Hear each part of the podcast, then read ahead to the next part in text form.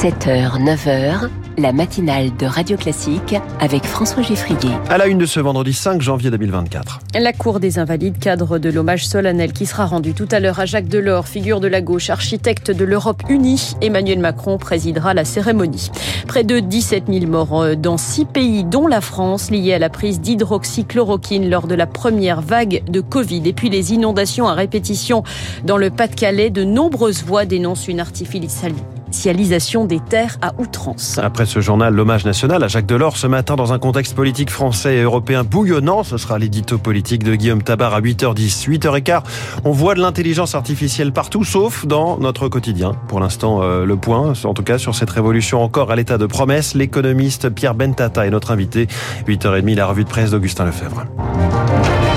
8 heures sur Radio Classique, c'est le journal de Laurence Gontier. De nombreux dirigeants européens, dont le nationaliste hongrois Viktor Orban, attendus en fin de matinée dans la Cour des Invalides. Ils assisteront à l'hommage solennel qui sera rendu à Jacques Delors, architecte de l'Europe unie, décédé euh, fin décembre. La cérémonie euh, sera euh, présentée, présidée par Emmanuel Macron, qui entend prendre à son, à son compte l'héritage de Jacques Delors. Lauriane Toulmont.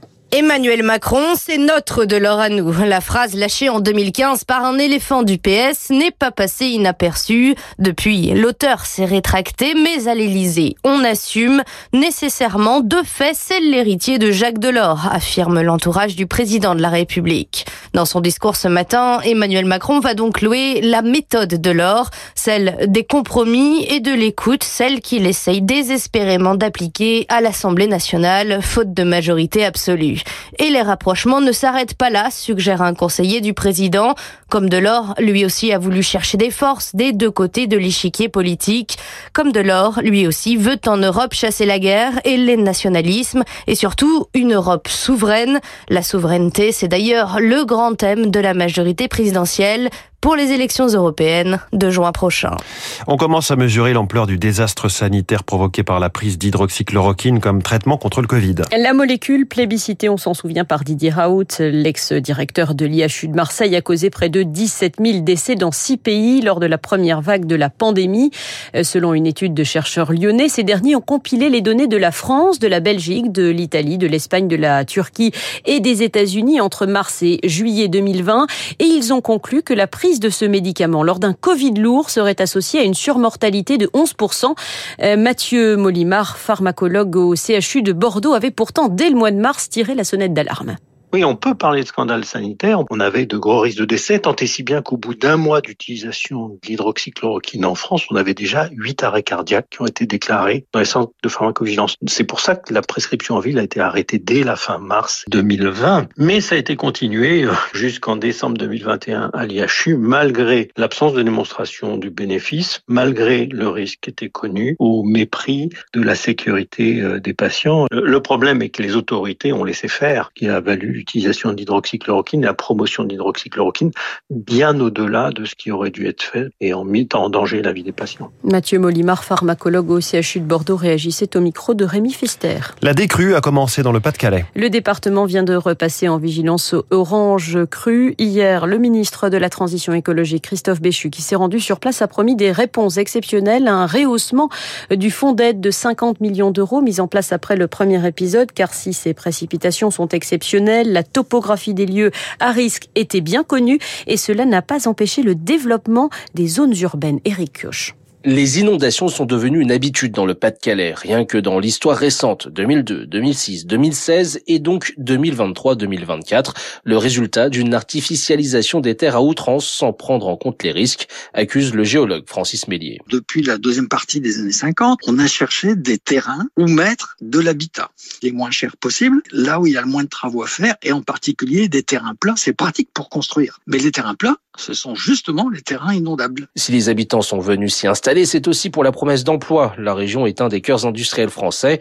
Résultat, on a eu de cesse de construire des routes de bétonner et donc de réduire les capacités d'absorption des sols. Il y a des responsabilités à tous les niveaux, au niveau des élus, quel que soit leur échelon, y compris euh, les chefs d'entreprise quand ils décident d'aller s'installer sur des zones qui sont exposées. Une irresponsabilité aussi à travers le sous-investissement dans des constructions adaptées, un surcoût que ni investisseurs ni politiques ne veulent engager regrette le géologue Francis Mélier. Est-ce qu'on préfère payer des réparations a posteriori ou bien est-ce qu'on engage tout de suite les sommes nécessaires pour prendre des solutions viables? L'installation de haies naturelles et la préservation des terres agricoles font partie des solutions. D'ailleurs, le gouvernement a alloué 110 millions d'euros supplémentaires cette année pour un pacte en faveur des haies, objectif 50 000 km en plus d'ici 2030. Regain de tension ce matin entre les deux Corées. Pyongyang a tiré quelques 200 obus d'artillerie au large de sa côte ouest, à 10 km seulement d'une île sud-coréenne. Séoul a immédiatement ordonné l'évacuation de la zone. La Corée du Nord, qui est également accusée de fournir des missiles à la Russie pour attaquer l'Ukraine. La Maison-Blanche dénonce une escalade conséquente et inquiétante du soutien de Pyongyang à Moscou. L'Ukraine, elle, voit sa défense antiaérienne très sollicitée ces derniers jours. Un haut gradé alerte sur le stock de missiles. Il s'épuise et c'est bien l'objectif que cherche à atteindre Moscou cet hiver avec ses bombardements intensifs. Baptiste Coulon. Entre le 29 décembre et le 2 janvier, la Russie a tiré 500 missiles et drones sur l'Ukraine. La stratégie de Moscou, c'est désormais de saturer le ciel ukrainien en deux temps, explique Jean-Paul Paloméros, ancien chef d'état-major de l'armée de l'air française. Une vague de drones qui consomme déjà une partie des munitions de défense antiaérienne et ensuite des missiles plus sophistiqués, en nombre plus réduit, mais qui eux vont frapper d'une manière beaucoup plus dévastatrice. Une défense très coûteuse car les stocks de munitions diminuent et cela pourrait obliger Volodymyr Zelensky à faire des arbitrages, explique l'ancien officier de l'armée française Guillaume Ancel. Il sera obligé de choisir quelles sont les villes qu'il est capable de défendre, de diminuer le taux d'interception sur chacune de ces villes. On arriverait facilement à un missile sur deux russes qui atteindrait sa cible. Ça veut dire qu'il y aura une multiplication par cinq des destructions sur l'Ukraine. Mais cette tactique russe a aussi ses limites, observe François Hesbourg de la Fondation pour la recherche stratégique. Les stocks ne sont pas illimités, même en économie des guerres. C'est de l'industrie. Faire de l'industrie, ça prend du temps. Donc c'est bien une course entre les Ukrainiens et les Russes pour savoir lequel des deux épuiserait ses moyens par rapport à l'autre. C'est le résultat de cette course-là qui se joue en ce moment. Et pour remporter cette course, il faudra un soutien plus fort des Européens, estime cet expert. Trois mois après le début du conflit entre Israël et le Hamas, le ministre israélien de la Défense a présenté son premier plan d'après-guerre à Gaza. Il prévoit ni Hamas ni administration civile palestinienne. En Indonésie, deux trains sont entrés en collision ce matin sur l'île de Java. Au moins trois personnes ont été tuées, 28 autres ont été blessées. Les accidents de ce type ne sont pas rares dans l'archipel en raison de la vétusté et du mauvais entretien des transports. Oscar Pistorius est sorti de prison ce matin, près de 11 ans après le meurtre de sa compagne. L'ex-champion paralympique sud-africain a été remis en liberté conditionnelle après avoir purgé plus de la moitié de sa peine. Oscar Pistorius est chez lui. Il a interdiction de s'exprimer dans les médias. Connaissez-vous, François, les Gritters? Les Gritters, je crois que c'est un rapport avec le tourisme. Oui, Exactement, ce sont des bénévoles qui font découvrir gratuitement leur ville à des touristes. Ça peut vous donner des idées si vous profitez de vos derniers jours de vacances. Il ne s'agit pas de visiter des musées ni des grands monuments, mais de découvrir un lieu autrement. Lucie Dupressoir, vous avez suivi l'une de ces balades dans le troisième arrondissement de Paris. C'est la première fois pour vous à Paris Oui. Ah oui Yo-Yo vient tout juste d'atterrir à Paris. Cette américaine de 21 ans voulait sortir des sentiers battus pour découvrir la capitale. Je voudrais, Je voudrais une perspective locale pour regarder la ville et aussi pratiquer mon français. Une balade gratuite animée par Francis Gritter depuis 10 ans à Paris. Un guide, c'est l'équivalent d'un prof, donc il va pas montrer la vie d'un Parisien. Notre objectif en tant que Gritter, c'est vraiment de faire connaître la vie de son quartier. Je suis tout près de tous les passages des grands boulevards que je connais bien. Je ne ferai pas les passages des grands boulevards parce que déjà d'une part c'est dans les guides et d'autre part c'est pas mes lieux d'habitation. Oui, moi j'habite juste là. Un appartement avec vue sur la gaieté lyrique, mais Francis préfère s'attarder sur les jardins partagés, les régies de quartier, le rythme de vie de ses voisins, sans oublier les anecdotes sur le troisième arrondissement, son quartier depuis 7 ans. L'un des restaurants préférés de Mitterrand, c'était ce restaurant-là, c'était chez l'ami Louis. Il n'y a rien de grandiloquent, sauf les prix. Venez voir, venez voir. Un riz de veau du Périgord, 100 euros.